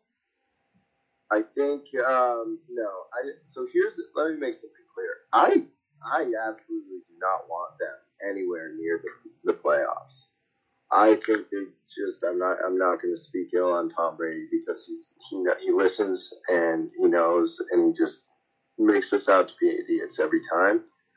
But if if it could just be Eagles, Cowboys, Giants seems like a, a shoe in, and then we could get the Seahawks to win the division the Falcons win their division, and then the Pack. Well, the Vikings look like they're a shoe in, and then who else? Who else am I missing here? One more could be the the Packers, maybe, or frauds. The NFC is pretty garbage. Um, if if it goes the right way for us, the teams that are winning the divisions right now are not playing well. So um, Is this the Vikings year? no, it never is, nor will be. But Kirk Cousins was ranked 99th best quarterback on the uh, NFL 100 list. Mac was 85. What a robbery that was. Yeah, Big Mac fan though. Big No, Mac. Mac- Get back on board. No, Come Mac on. Mac was good last year, and he's been absolutely destroyed by bad coaching. Um, Dylan, Brady, Uh, Thomas, Edward, Patrick, Joseph, Brady. you threw another right? one, in, an extra one in extra Joseph in Yeah. there.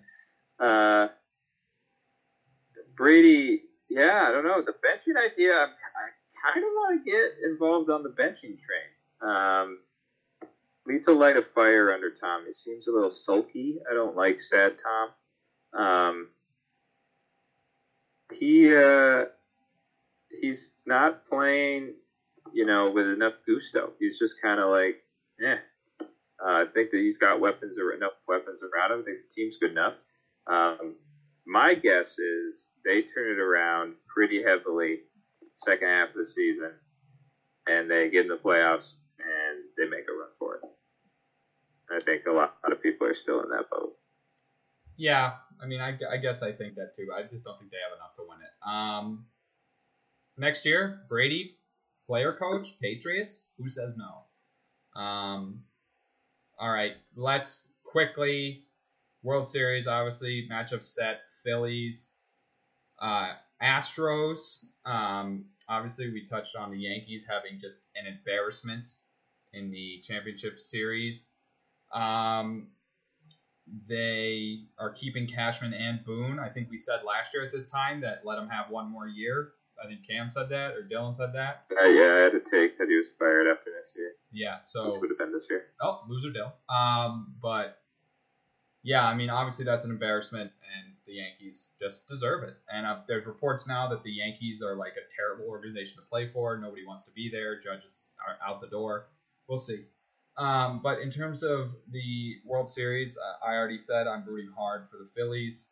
Um, they seem like a more fun team than the Astros. It's not even just the cheating thing, but like Bryce Harper, who's been so hyped for so long, finally getting a chance, and um, they they have Kyle Schwarber. They brought the Red Sox tradition from last year over to the Phillies, which I kind of don't love, but um, it's a cool one. Dancing on my own. They played in the clubhouse after wins. Um, I got the Phillies in six. I the Houston, you know, as much as the cheating stuff is stupid and has marred their franchise forever, they are good, and they have proven that they didn't need to cheat to win, which is even stupider that they did. They have insane talent. Um, they're really well run, but I mean, I can't root for them. I they're scum. They're terrible. And as much as I hate the Yankees, like cheating cheating to that extent, like I get it in baseball if you're stealing signs. Cheating to that extent is so dumb, and they didn't need to do it. So I will never root for the Houston Astros unless they're playing the Yankees. I did root for them silently. I didn't tweet about it, didn't say anything. Um, but I want the Phillies to win this. Philly is a is a fun city to see win. Um, they're psychos. Uh, maybe could get a good Always Sunny episode out of it. So Phillies in six. Uh, Tuck. Uh, yeah, I, um, disclaimer, I do have a speaker on the Astros. Um, but the Astros are the utmost hated team, and I kind of love them for it. If you're like, oh, they cheated in baseball, everyone cheats in baseball. It's part of baseball. You're only like shamed if you get caught, but everyone cheats. It's part of the sport. The Red Sox did it at the same time. The Yankees did it at the same time. Everyone was doing it. They were just the only. They just got the most of it. They did it, they, but they did it so much worse. Like they, it wasn't to the same level. Banging as on a drum. Yeah, Red Sox and Everyone Yankees. cheats. Red Sox and Yankees ch- st- stole signs using electronics. That's what they did. They did not communicate those signs to batters using buzzers and drums. Like that's insane. Um, everyone cheats. That's just my thought on the topic. Um, but I mean, they're a tear your heart out franchise. I think this game. I think that they're just more talented. I agree. And I agree with I, that. I think it's a full-on sweep. I think it's Astros in four straight. I wouldn't be surprised. I just think it'd be hilarious, you know, Phillies fan loud. I want to hear, I want to hear Philadelphia silent. I want to see Game Four, twenty dollar ticket to a World Series game That did happen. Yankees. for the Yankees. I yeah. bet the Sox wouldn't do that. They'd pack Fenway. Bad sports. Bad sports town, though. Tuck. um, What? Oh, Boston. yeah. Boston. Bad sports Yeah. town. We'll pack the house for our boys when they're down 0-3, but we're bad. Um, Cam, obviously you're you're coming off a tough loss. Uh, you got any thoughts on the series? Yeah, um, I think the Astros are going to win. I hope the Phillies win. Although the Phillies have two World Series, and each year there has been A recession. financial crash. Um, so I don't know if I'm a fan of that part. Um, Yeah, that's a fair point. I hate the city of Philadelphia, but not really the Phillies. I've never had anything against the Phillies. I would agree to that, Cam. Um, I don't See, know I like it is. Philly. I kind of like the Phillies. The Eagles, absolutely not. Um, the Flyers, I've actually never been No. a big Flyers fan. The only Bruins game I ever went to, um, they played the Flyers. Hated them. Didn't like them. Ugly. Uh, terrible mascot. Scary. Gritty? You don't like gritty? I like no, Gritty. he's scared. No, he's an ugly mess. Belongs in the We sewer. have in the lab at work when we go into the 200 degree oven, we have to put on these like mitts and they're orange and fuzzy, and I feel like gritty. Every time I put them on, I'm like I'm gritty. Has Gritty done the Gritty? definitely. definitely has. Also, Sixers. We don't need to talk about the Sixers. No I hate the Sixers. I like the city of Philly though because I feel it's very much in the same vein as Boston. As Bo- it's very similar to Boston. I was in Philly a few months back, and A lot uh, of angry people. A lot of angry, cold people. They, there is an accent there. And they would never pinpoint it. Water. there is one. Wooter. It's not a good one either. It's not something you can you can. Nobody can do it, so it, I feel like it's not likable if you can't imitate. Um, I mean, I I respect Philly fans. I think they love their teams. I think they hate them when they lose and they're mean. I respect it. I respect Philly fans. They beat us in the Super Bowl, fair and square. I was pissed off, but you know what? The celebration afterwards, pretty electric. Um, Dylan, baseball guy, obviously, you know more about this than any of us. What do you think?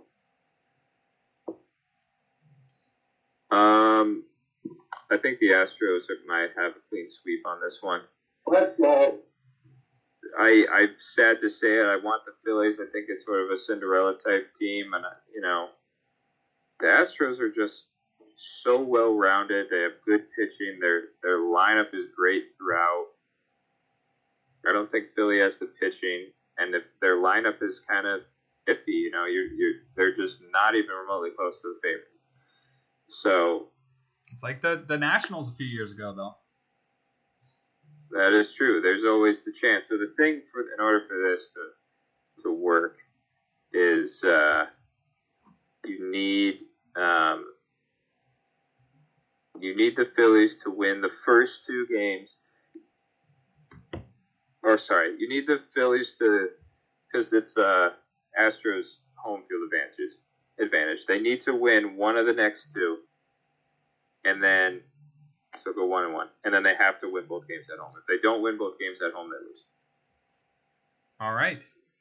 Um, it is Halloween time, spooky season. This is our Halloween episode. Last year we did Halloween candy, um, which is obviously kind of the no-brainer of Halloween. This year we are going to do another staple of Halloween, courtesy of Lindsay, Cam's girlfriend. Horror movies. Top five horror movies. Now, this is a list that I actually had fun making, but I'm not a horror movie guy. I am an absolute coward when it comes to that type of stuff. Um, I've I've actually surprised I've seen enough to make a list, um, but I actually really like some of these movies. Um, but I guess Cam, since it was your girl's idea, do you want to jump in and start it? Is- she going to be picking alongside us? Did she send you a list? Um, she's in the living room freaking out about some show that she watches, so she probably forgot that she even mentioned this. It's all good. Um, I will start it off now. I mentioned in the in the chat earlier there were a few. So Silence of the Lambs, Get Out, and Jaws all were they came to mind. I'm not going to use any of them. Um, I do like Get Out. I like Silence of the Lambs. I just I'm I'm thinking more on the line of like the, the stereotypical you think of like horror movies, you kind of think of these. So, um, number five, I'm to go with The Purge or The Purge series. Um, a lot of these have sequels and stuff, so I'm just to loop them all in. Uh, I thought The Purge was a, a really neat concept when it first came out. Um, it's still mentioned, you know, kind of jokingly, I would say. Uh, hopefully these days, these days, um, but I, I just always thought it was a really cool concept, and they've come out with uh, the sequels of like kind of how it all started, um, and it's definitely you know it's it's kind of scary the masks. A lot of people have those masks for Halloween. My girlfriend, I think, Uh, was a purge person like three years for Halloween. Yep, that's just it's very um, kind of a, typical one. So I, I actually enjoy the movies as well. So that's going to be number five. Um, all right, so my number five is kind of going to vary from my list. My list is more about the slow build, um, not like hack and slash movies, but more the suspenseful type of horror where you're kind of like worried the whole time. But the first one definitely is not that. Um, it's going to be Insidious for me at number five, only because this was kind of the first movie that I saw that was like straight up horror. Like, I've been watching Jaws since I was a kid. I wouldn't classify that as a horror film. Some people would. I think it's more of a thriller than anything else. Um, there's a few jumpy, scary parts, but obviously it's not aged very well with the with the shark. But um, Insidious was like the first like real like ghost, you know, paranormal activity type, like not so much the found footage, but like ghosts haunting a house movie that I, I've ever really watched. Um, I was about 12 or 13, I want to say, and I didn't sleep that night. It freaked me the hell out. Obviously, you had some iconic moments in there. The the the demon guy kind of looks like that emoji, the the scary red mask. Um, and then, of course, Tiptoe Through the Tulips. That song has been ruined for me. Although Cam and I um, used to hang out in the basement of my grandma's house, which is very dark and dusty and scary, and play that song to try to scare each other. Um, But- you know, you Yeah, that scared scared me bad one time when I was in the crypt. the crypt. Um, but yeah, Insidious is going to be my number five. I don't see Tucker. Is he there? I am here. Do you have a five? Um, I realize I haven't watched five horror movies like in my life. I don't think that can't be true. Just, just never got into it. I've seen parts of The Purge, so my number five is The Purge. All right, not a horror movie guy. Um, I I found three that I've watched. Dylan, number five. Yeah, I'm also not a horror movie guy, and I'm having a lot of trouble over here. Um,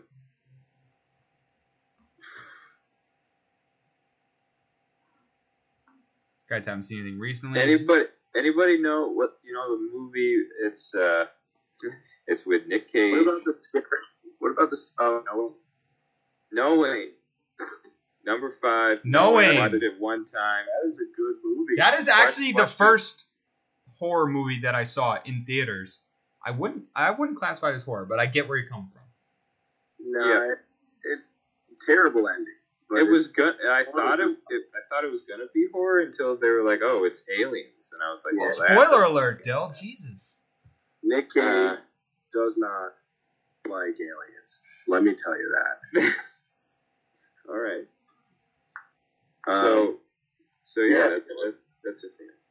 The numbers. What uh, do they if mean? you guys can't think of any other ones, think about the scary movie franchise. That's Because I thought horror. about putting those That's on. I would movies. classify. 'em. I'll classify them. All right. Well, we'll allow it if you can't come up with anything. Number four, I'm going with Scream. Um, I am not gonna lie, I haven't seen the old ones. I've only seen the newest one with like uh, Emma Roberts and Hayden Panettiere. But my favorite thing about those movies, well, it's not super scary. Um, it's it's not like one of the. It's a slasher film, but it's not like. Uh, I, I don't know how to describe it. Like it's you know the person behind the person behind the mask is like a character and it's also something that you you try to like figure out throughout the movie. You're like, I know it's one of these people. I have somebody to pick through. So who is it? And then it, you finally find out at the end. So I, I another movie where I actually like the concept of it, and um, you'll notice a pattern where all these movies that I have on my list are things that could actually happen. Actually, that's not true. The next one's not. Uh, number four for me is going to be The Shining, a classic. Um, another, again, another slow build, um, all-time movie, one of the greatest. Stanley Kubrick. Uh, they go up to this big hotel. Guy's trying to figure out his writing, and things just start to get weirder and weirder. Um, Red Rum was written on one of the Eastover room's doors. When I first saw it, I screamed, freaked out. Um, but yeah, I mean, all time performance by Jack Nicholson. Uh, Here's Johnny, iconic scene. Um, I mean, there's so many iconic images from that movie that are like parodied all the time. The twins standing in the hallway, the uh, all work and no play makes Jack a dull boy part. Um, but yeah, I mean, it's a classic. It's not super duper scary, I'd say. Um, more of like a, a psychological kind of thriller. Um, but yeah, I'm going Shining for Tucker. Uh, number four, I have uh, the Freddy Krueger movie. Nightmare on Elm Street. Yeah, let's go with that one. Um, I know what he looks like. He's a pretty scary dude. In your dreams doesn't sound like a great way to be haunted. Um, so yeah, number four, I have that. I, you know what? I'll go off the concept if you have to. That's fine. Um, When you poop in your dreams, you poop for real. That's true. That happened to me when I was like eight. Dylan? When I was like 14, I did that while peeing. It was wild. wait, wait, time out. What? I I Remember, this is going on the internet. feed feed the bed. Yeah, 14. Oh my god! I thought you were saying you were peeing in your dreams, then you pooped in real life. No, no, I was peeing in my dreams. I peed. It was wild. Confused. Hey, you got to go to the bathroom before bed. Must must do. Dill, do you have a That's- four? Uh, yeah. Um, number four. Uh, shit. Uh, I had one and I just lost it. Um,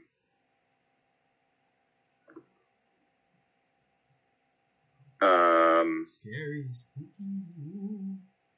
Scooby Doo. that is a great one. Does that count? The, the the first Scooby Doo and like live action, kind of scary. Watched it not too long ago, a couple months ago. If that counts, Um, I'd like to put that number four. yeah, I'm putting that number four Alright. for Scooby Doo Switch it up. live action. That's the Uh, classic. Isn't uh Scrappy Doo in that too? He Or is. that's That was the bad Okay. guy. He's the bad guy. all right. That that that's that's a great movie. I don't watch horror movies. Put it at four. I mean, low key, when I was a kid, I was scared by those creepy monsters. I was scared by them. And the like the spellcaster guy, he freaked me out. There's a luchador in it for no reason. That's kind of crazy. Um, Cam, number three. Um, before I get to number three, you're speaking of like older movies that like were or like cartoony movies that were scary. Honorable mention, Coraline. Dude, such a banger. Such a banger. That movie, I'm pretty sure, rated PG, and it should have been rated R, not for anything other than the fact that they had button eyes and they were they were so scary. That's a banger, dude. I love that movie. Never seen it. Too scared. Only movie that scared me growing up, Alice in Wonderland. Oh, it. Scared the shit out of me. I get that. It's a little Um, trippy. Anyway, I didn't say my You put on like a horror movie, could watch it. You put me in Alice in Wonderland, freaked out, nightmares. those. Um, number three is gonna be at one point my all-time scariest movie. It's the only movie that I've ever not been able to go to sleep because of. Um, it's One Missed Call. Now I don't know if you remember the maybe you'll remember the ringtone. Dun dun dun dun dun dun dun dun. dun. Never. Never heard it. Well, look up One Missed Call. Oh, I've seen that one. Yeah. Number five, one missed call. First of all, look at the cover of that movie. You're gonna be freaked out. Um, it.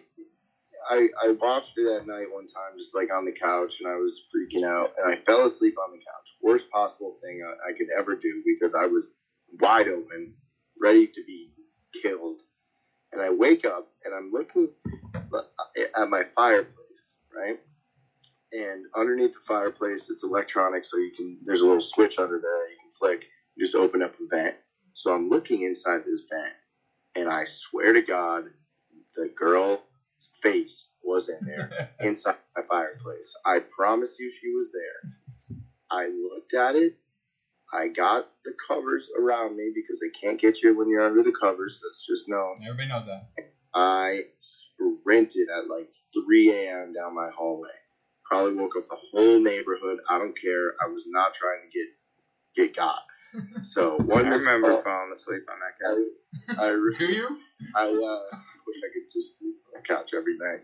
Honestly, now, um, but going back, I, I watched it about a year ago. It's not. It's so dumb. It's not scary.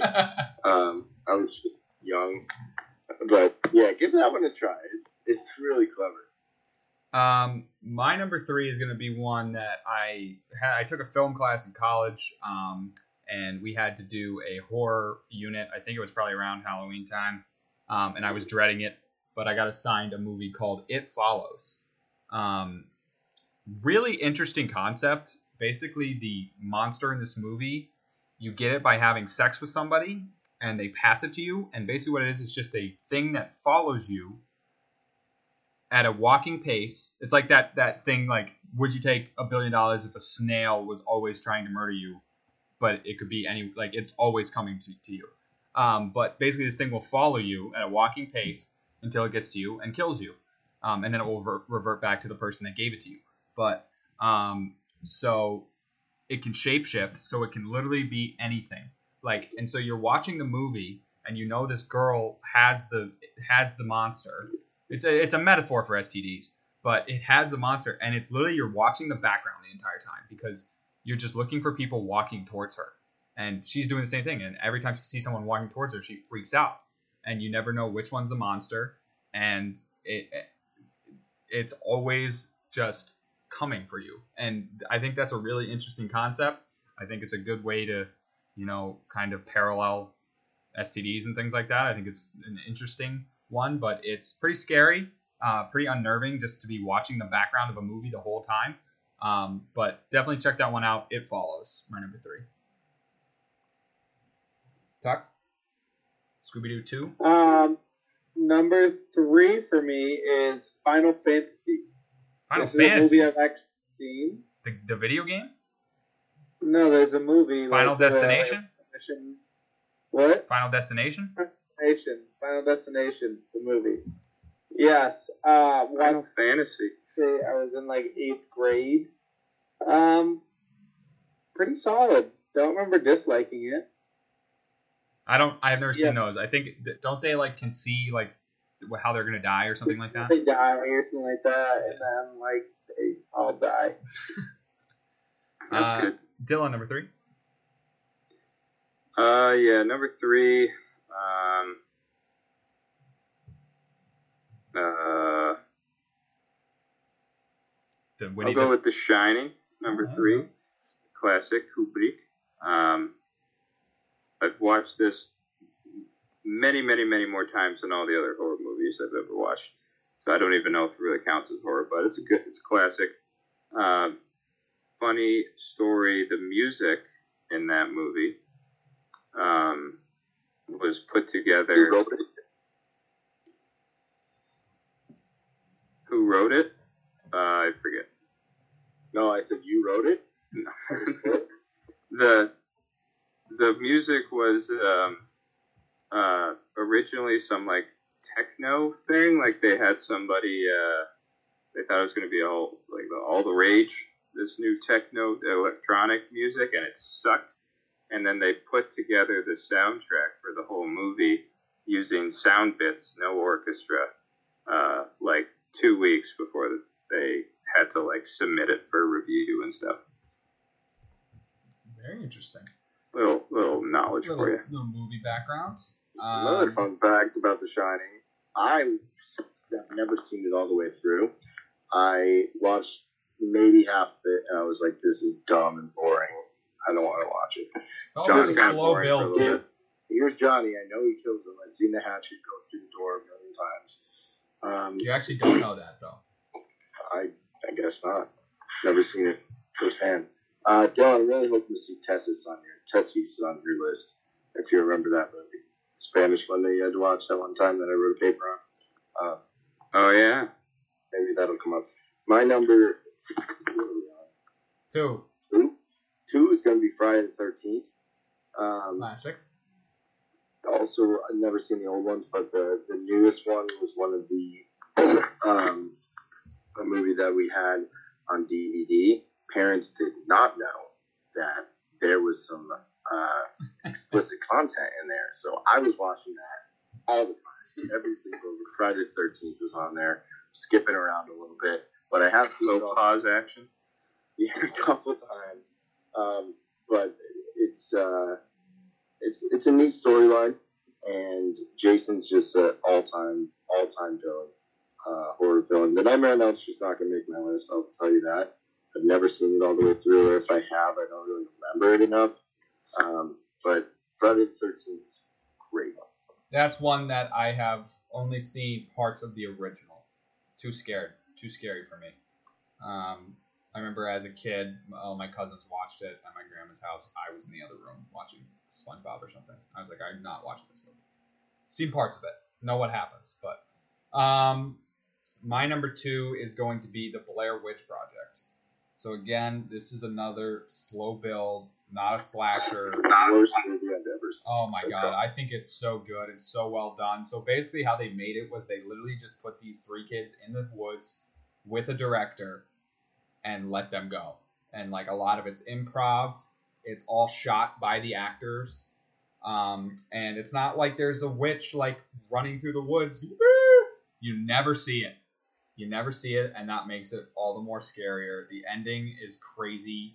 Like it just leaves you with so many questions. It was so good it was the original found footage films. So all these films, Paranormal Activity, all those films that pretend they were found on a video camera, like that that Grandma's House one that came out recently, were because of this movie. People thought it was real.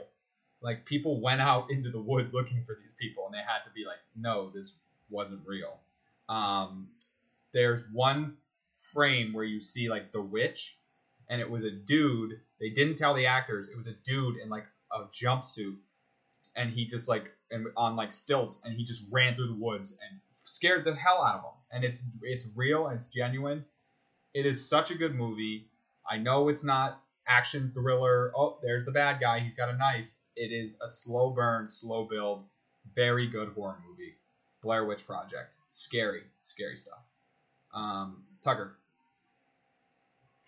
Um, my number two is It. Um, I saw this movie. um, it wasn't awful, I guess. Um, it almost was good enough that made me want to watch the second one. I did watch 15 minutes of the second one, and then I got bored, so I stopped. Uh, but I mean, it was, you know, I felt like it was like so culturally. I mean, clowns were like a big thing when it came out. Like they kind of Clowns were walking around for a good two weeks in October of 2017. I- they were just walking around. I remember like to go on night runs, and I would think about it. I'm like, I hope there's not a fucking clown. So I don't know. Yeah, it's an act of stuff, but great. every every college campus had clown sightings. Oh, we had And one at my Endicott. freshman year, we had a group of about thirty random kids from the dorm. Never met these people in my life, but we gathered together, and we had weapons. People were carrying baseball bats and knives on our People college were scared. on our college campus, and we ran around college campus with weapons. And we saw the cops because the cops were alerted of these things and were genuinely looking for clowns. And we went up to the cops and they said, "We were like, we're just a group of vigilantes." And they go, "If y'all find them, call us." Florida, Florida justice. clown and stuff. It was it was a very big thing. That's that's the most Florida thing I've ever heard. You're gonna die, clown. um, never saw it. Was too scared. Dylan, number two. Um, I hated the clown things. I hate clowns. Very scared. Um, irrational fear. Um, number I'm two, right I'm going the the Ring. Seen it. Terrible movie. An iconic scene with what's her face coming out all wet with the knife. Very unathletic. Breaking legs, climbing up the well. Yeah, unbelievable. Um, favorite scene, and I think Scary Movie 4 too when they parody it. Um, Yeah. Shout out. Great movie. Probably better. Um, Way better. but The Ring, I've actually seen this one. It's count? funny. Cam said that You they said- count. I, I said that you can count them. Oh fuck! I want to add that to my list. Uh, so, and yeah, The Ring, number two. Cam It's so one. bad, it's kind of good. Number one should be the number one for everybody, and if it's not, It's not. you guys need to reevaluate your number ones because Saw is Never seen it. by far. I haven't seen it. You guys Never are it. missing out. Saw is the greatest horror movie ever created. The first of all, the fact that they were able to go on nine times with Saw, which I've seen the most recent. I've seen every single one, and they do get worse every single time. Yeah, they can't be good But anymore. the- There's no way. the thought process one one and two one is very very good the plot twist at the end i think we've done plot twist movies and it made my list at like number three um, the thought process that goes into it is just astronomical we never know what's going to happen next number two very good plot twist as well um, i don't remember kind of the next ones in sequence but i've seen them all i wrote a paper about this as well in college um, probably B plus work, whatever. And I mean, I've. I've seen Saw probably four or five times, and I I am not I don't mind gore. That's that's fine with me. I genuinely like it for the plot, and obviously the horror factor is there. Everyone thinks, oh, Jigsaw is that little man riding a trike. Not a real person. Watch the movie. Yeah. That's not Jigsaw. He's not real. It's just a puppet that is just riding around on a tricycle. Oh, that's the puppet movie. Yeah, with No, the with the um, little spirals with on the- his with cheeks. the So, like, so you want to play a game? Yeah, guy? Yes, yeah. that's all. Oh, yeah. That is, it's a tremendous movie. I promise you, watch the first Saw movie. You don't have to watch the next ones. Watch the first one and tell me that you're not a shook at the end. That's all I ask. So the reason I haven't seen Saw is because I'm not a gore guy. Can't get into gore. Not not don't like it. Freaks me out. yeah, I feel that. I almost threw up at the last uh, Game of Thrones episode. It's not like I love gore. it's There's a not lot of it. it's not like a like a fear like it. oh I'm I, this is scary. It's more like like oh I don't I don't want to watch like I don't want to see that like get it away from me like that. no, like. I, I've become like a soft stomach guy. Like I'm a guy that'll like start dry heaving. It over it it might pass Tuck because I, I used to be a like big scared of seeing blood guy and I've kind of gotten. I'm not that. afraid of seeing blood. I will just fucking like involuntarily start dry heaving. It may I used to feel really weak when I saw blood, but it, The it's Mitch boy is better. weak. Yeah, weak weak willed. I was never like this growing up. I don't know what happened to me. Me neither. Getting soft in my old age. I Um, guess so. my number one is going to be one you guys have probably never even heard of, uh, let alone seen. It's called The Witch. Um, so this is a Is movie. it set? Is it set in Salem? It is. It is set in Salem in the time period of the trials. So, but it's really accurate. So, like they speak in Old English the whole time. Like you can barely understand what they're saying half the time. So you watch it with subtitles on, but it's really, Right. really well done. Um, Time out. Like the subtitles are saying it in regular people words. No, but you can if you can read it, you can piece it together. Then what they're saying so quick, they're speaking normally. They're just speaking in Old English. So like they're like, "Thy wilt go and tether thyself to the Lord" and things like that. Um, so basically, what it is is there's a group in Salem that a, a family in Salem that wants to leave because they feel they're being religiously persecuted. So they move out into the woods. All of a sudden, their baby disappears and then one by one crazy things start to happen um, but it is just really unsettling they they live in a field in the middle of um, of a forest. So there's just surrounded by trees. They have animals. They have a black goat that plays a a part named black phillip. Um, but overall it is really frightening and it it i like historical stuff. So um, it fits in with that for me. I, there's some there's some witchery going on my screen right now with Cam, um, so I'm losing my train of thought. But um, yeah, no, just a, a really cool movie. I think cool concept. Again, it's not all about a it's not all about a monster running out of the woods and grabbing people. It's more about how this family is kind of sent into madness by this witch um, and the ending is nuts. So, The Witch, highly recommend you check that one out. Not super duper duper scary, but highly recommend you check it out. Um, Tucker, Um, my number one is The Shining. Um, only one I really fully remember. Um, great movie though. Shining making three out of four lists. that might be the big winner tonight. Dill? Uh, number one, clear winner. I've seen it maybe twice or three times.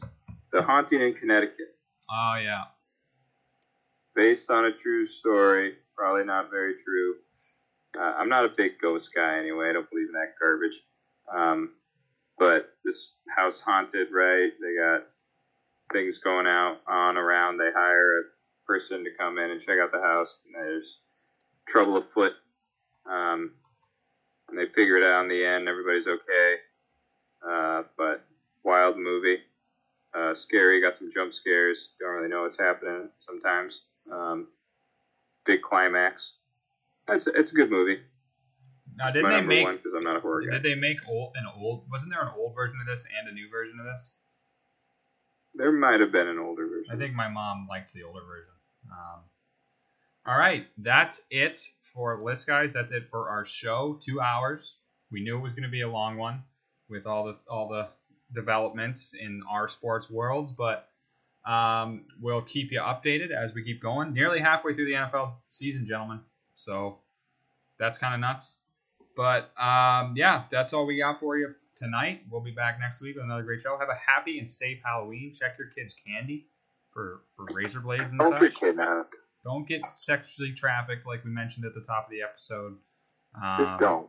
Just I'm don't do it. surprised no one put it Tucker Yeah, had Tucker it. did. on his- It was on mine.